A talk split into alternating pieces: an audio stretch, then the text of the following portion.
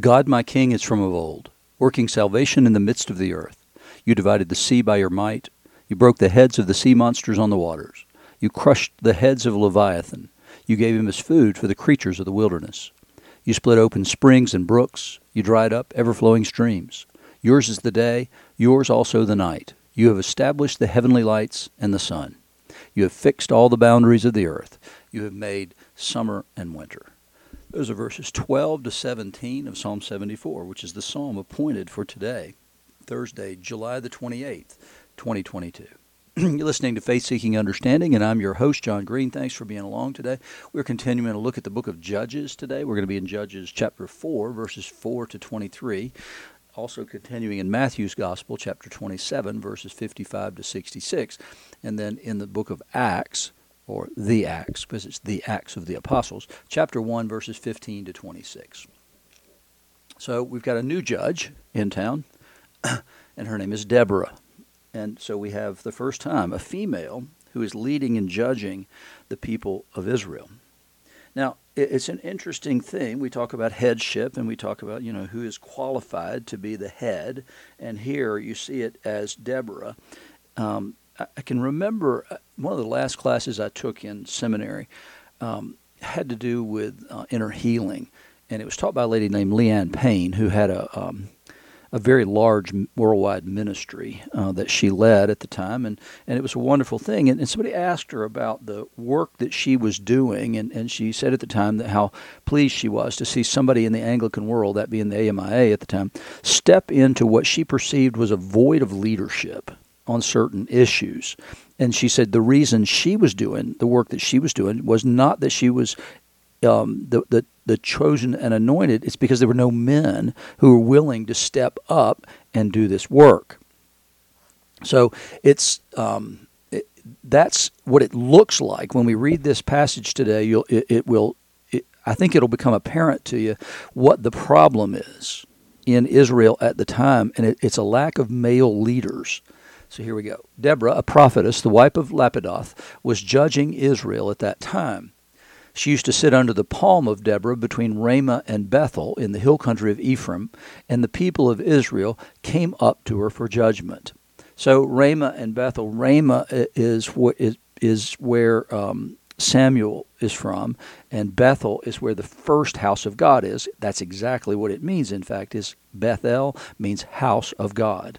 So that that's where she was was in that area and the people would come to her for judgment she sent and summoned barak the son of abinoam from kadesh naphtali and said to him has not the lord the god of israel commanded you go gather your men at mount tabor taking 10,000 from the people of naphtali and the people of zebulun and I will draw out Sisera, the general of Jabin's army, to meet you by the river Kishon with his chariots and his troops, and I will give him into your hand.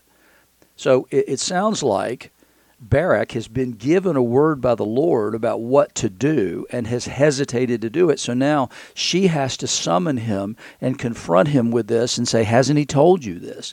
Now, and, and she then gives him the prophetic promise that Sisera and his army will be given over to uh, Israel. And Barak said to her, If you'll go with me, I'll go, but if you will not go with me, I will not go. Do you see this problem that I was talking about? The problem of, of male leadership? She's telling him, hadn't the Lord told you to do this? She gives him the promise that he'll win, and yet he won't go unless she goes with him. I mean, really? It's I, certainly if I have a difficult job to do, I don't make doing that job contingent on Suzanne going with me. But no, she's already given him the prophetic promise, and she said, I'll surely go with you. Nevertheless, the road on which you're going will not lead to your glory, for the Lord will lead Sisera into the hand of a woman. And, and I believe that's a consequence of his insistence that Deborah go with him rather than him stepping into the responsibility and role he's been given including the promise of success. So she says, Nope, it, it, you're not going to be the one to capture this king. It's going to be a woman who's going to do that. So Deborah rose and went with Barak to Kadesh, and Barak called out Zebulun and Naphtali, those are two tribes in that area, to Kadesh. And 10,000 men went up at his heels, and Deborah went up with him. Now, Heber the Kenite had separated from the Kenites the descendants of Hobab, the father in law of Moses. Now, is this um, the Midianite priest, Jethro, or is it the father of this Egyptian woman? I mean, it's difficult to see, but I, but, but I believe that this, this Hobab is also Jethro and had pitched his tent as far away as the oak in Zaanannim, which is near Kadesh. When Sisera was told that Barak, the son of Abinoam, had gone up to Mount Tabor, Sisera called out all his chariots, 900 chariots of iron, and all the men who were with him from Harosheth Hagoyim to the river Kishon. And Deborah said to Barak, Up, for this is the day in which the Lord has given Sisera into your hand. Does not the Lord go before us?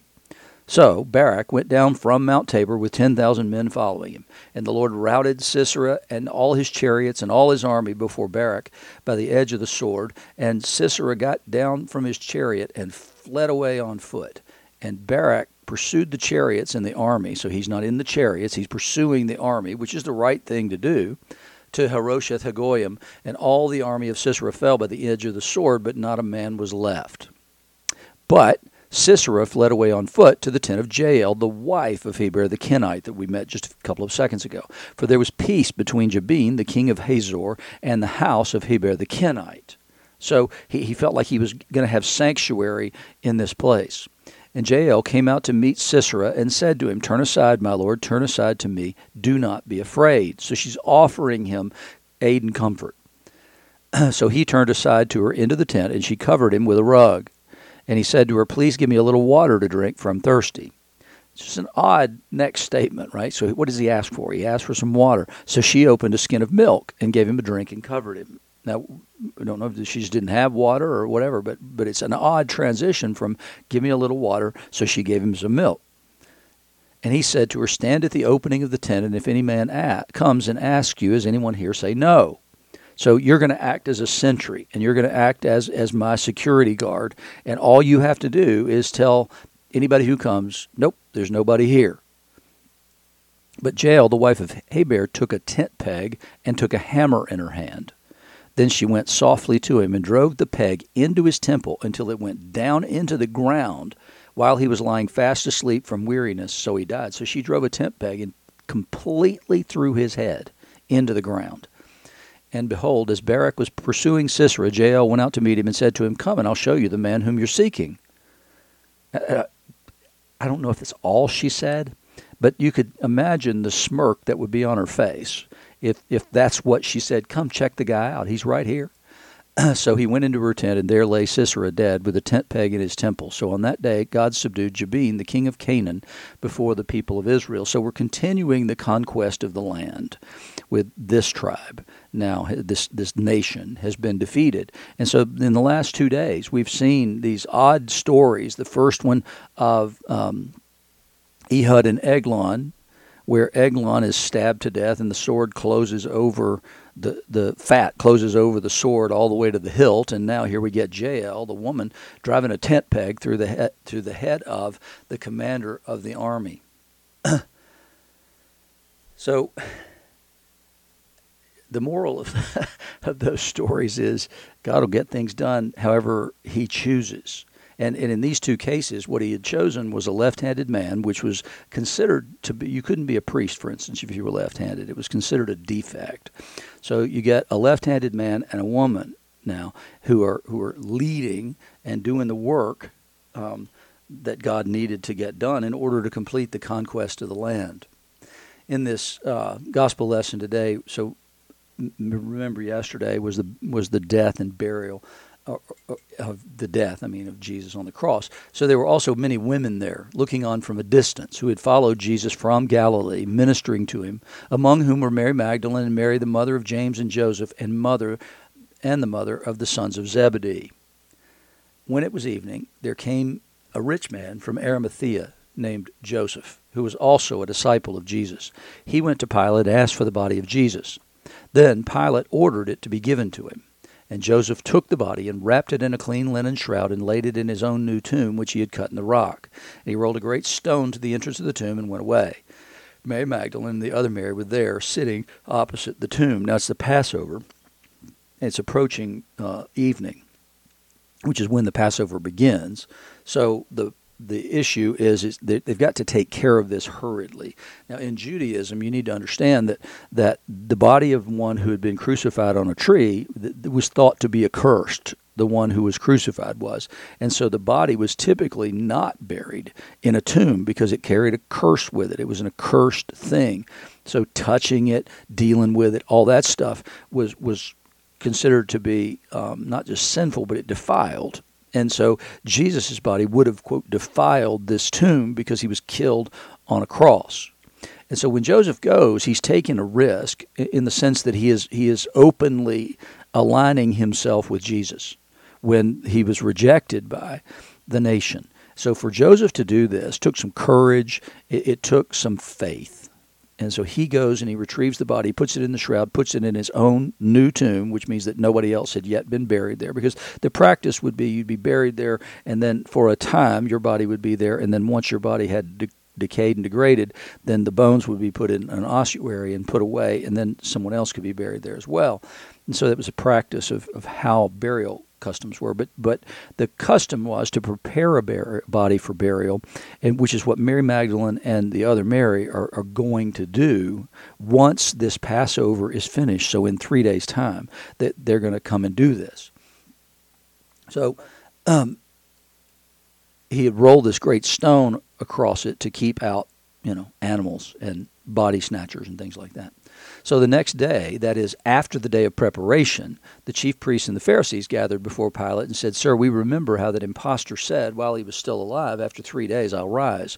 Therefore order the tomb to be made secure until the third day lest his disciples go and steal him away and tell the people he's risen from the dead, and the last fraud will be worse than the first. So they're aware what Jesus had been telling his disciples. They're, they're aware that he had been promising that he would indeed come back from the dead, that he would be risen from the dead, resurrected.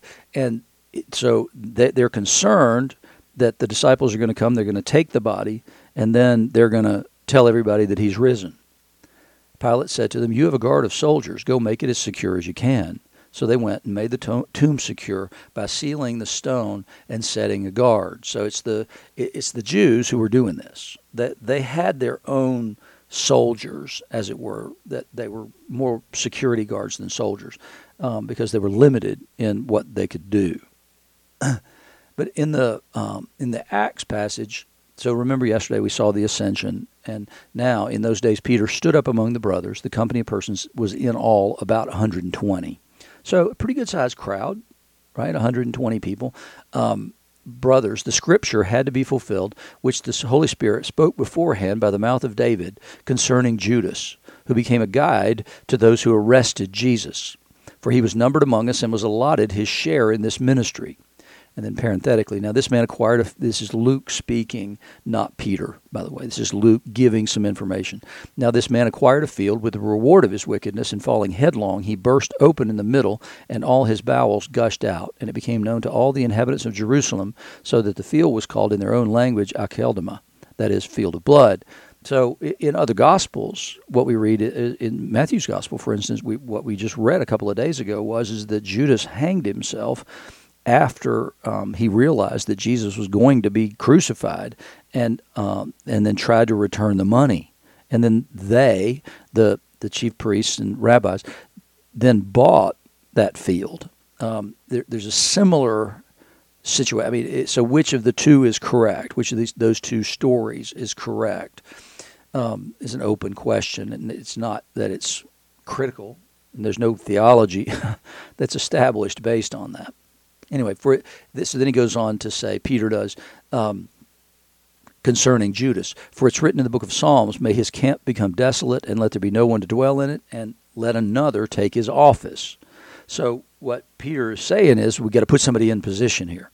He says, So one of the men who accompanied us during all the time the Lord went in and out among us, beginning from the baptism of John until the day he was taken up from us, one of these men must become with us a witness to his resurrection.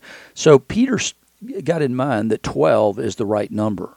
And, and it, there's a lot of Jewish reasons to believe, yes, 12 is the right number, right? I mean, starting with the 12 tribes of Israel, and, and these 12 are essentially going to be the replacement 12 for those 12. They're going to be the patriarchs of the church in the same way those other 12 were the patriarchs uh, of, of the nation, part of the patriarchy of the nation at least.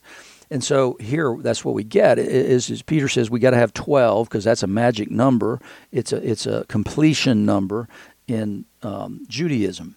So he says we got to choose somebody, and it's got to be somebody who's seen everything. And they put forward two Joseph, called Barsabbas, who was also called Justus, and Matthias.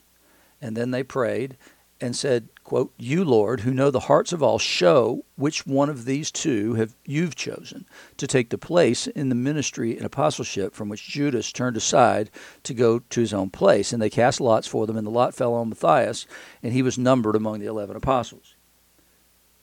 And then we never hear of him again. it's interesting, certainly, that they prayed and said, Lord, show us which one it is, and then they cast lots. And okay, so who told you that you needed to replace that person?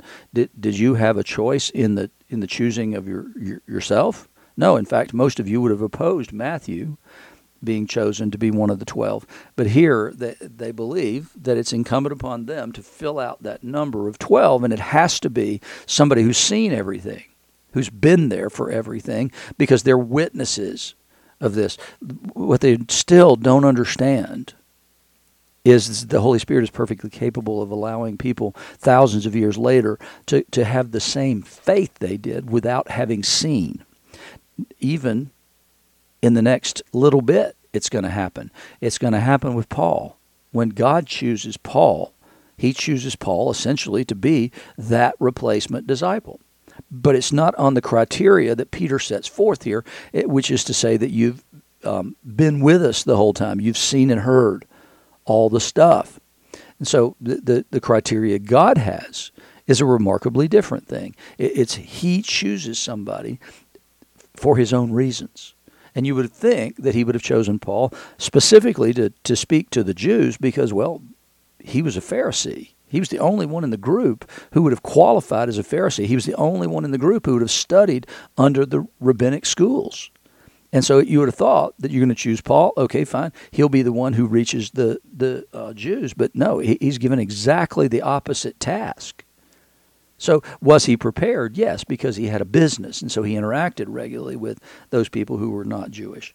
But but God chose him the one who's persecuting the church, to come in and fill out the ranks of apostles. Not that he wanted to cap it at 12 for any reason, but, but obviously God chooses him in the same way that remember way back in, in Exodus when Moses um, chose had him choose 70 of the elders, bring them before him, and he put his spirit on them. And so 70 came, but two stayed in the camp, and and the Spirit of the Lord fell on them, and they began to prophesy just like those the people had chosen. So Paul is likewise chosen by God to do this work. People can choose, they can make their own choices and all that kind of stuff, but God has the final say in in who becomes the important person, just as he did there in the in that first lesson where it becomes Jael, this woman who becomes the one who is killing Sisera, the commander of the army. So it's it's a important thing for us to always look at the anointing not just who laid hands on that person, but, but the anointing that's only visible when we listen to the teaching and examine the life. And so God raises up who God wills and does what he wants. And then we see that again in that gospel lesson. He raised up a guy, Joseph of Arimathea, that we've never even met before. We meet him here when he comes to take the body of Jesus. And then he also chooses Martha or the Marys, Mary Magdalene and, and Mary, the mother of Jesus, to be the ones to receive the first witness of the resurrection. And, and it's a wonderful thing to see this that God always is the one who chooses, equips, and anoints.